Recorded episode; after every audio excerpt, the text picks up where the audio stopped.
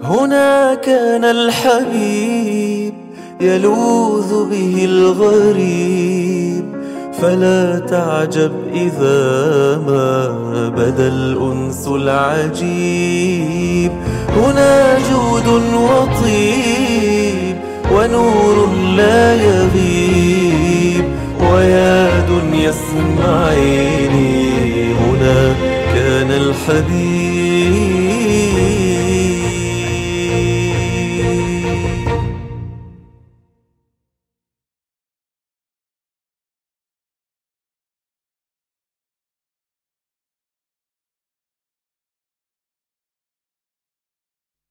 غار ثور وخيمة أم معبد. مكانان حل فيهما رسول الله صلى الله عليه وسلم فحلت فيهما البركة.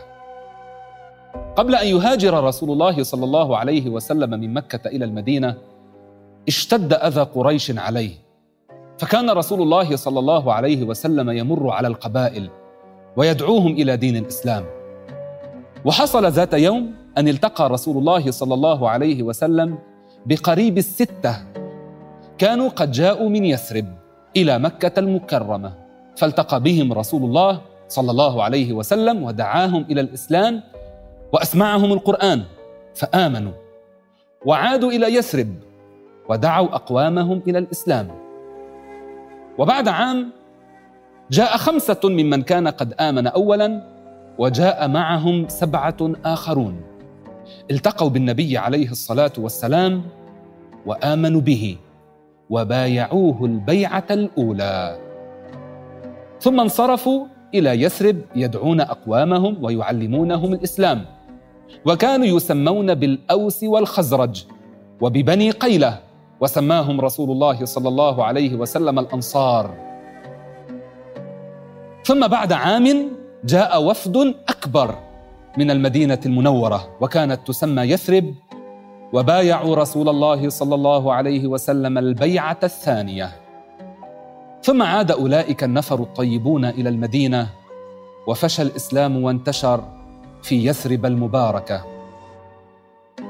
ثم أمر الله تبارك وتعالى نبيه بالهجرة من مكة إلى المدينة. ولم يكن خروج الرسول صلى الله عليه وسلم من مكة إلى المدينة جبنا أو هربا من الحق.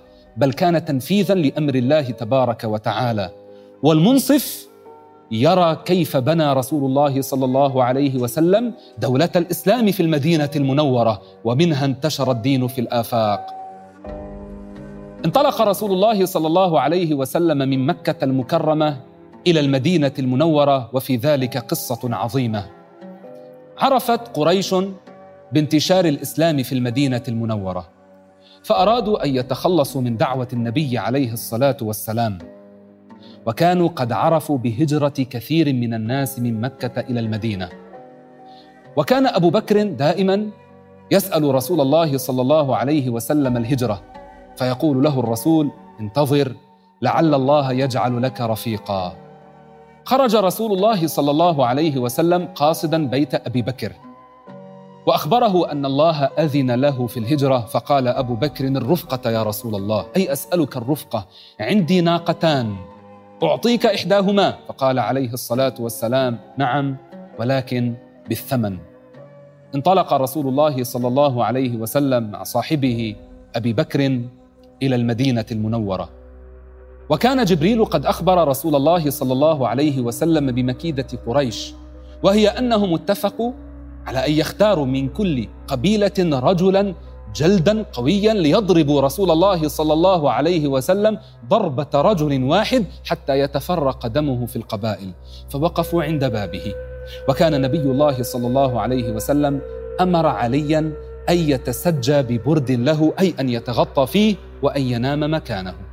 خرج رسول الله صلى الله عليه وسلم ورجال قريش يقفون عند الباب.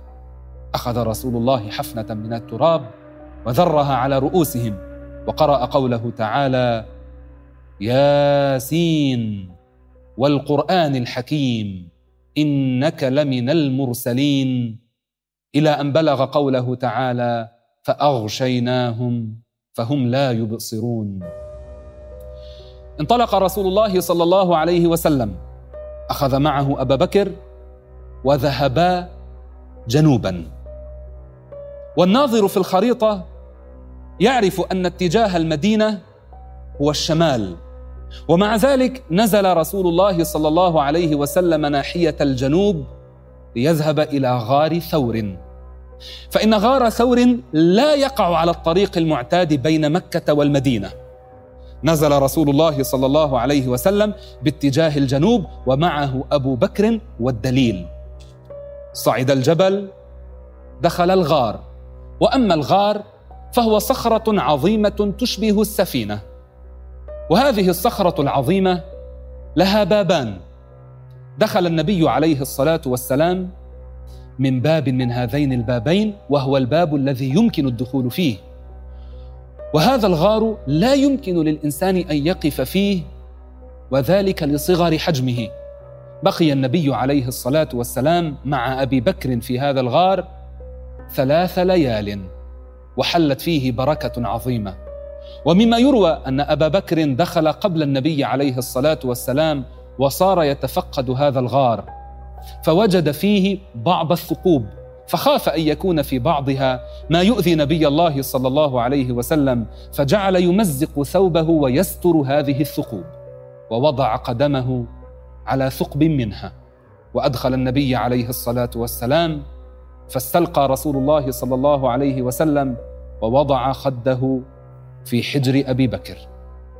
ويروى أنه كان تحت قدم أبي بكر أفعى لدغت أبا بكر فآذته فدمعت عين أبي بكر حزنا على رسول الله صلى الله عليه وسلم وأيقظت رسول الله صلى الله عليه وسلم وأخبر أبو بكر رسول الله بما جرى فمسح بريقه الطاهر المبارك ذلك الموضع فتعافى بإذن الله تبارك وتعالى.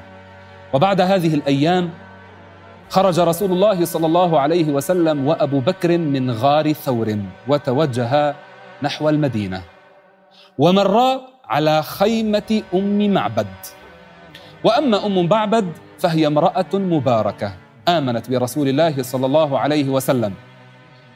زارها رسول الله وأبو بكر طالبين للطعام. فلم يجدا عندها طعاما يشتريانه. ولكن وجد رسول الله صلى الله عليه وسلم شاة ليس في ضرعها لبن أي ليس في ضرعها حليب. فاستأذنها رسول الله صلى الله عليه وسلم في حلبها أي أن يحلبها فتعجبت وأذنت له.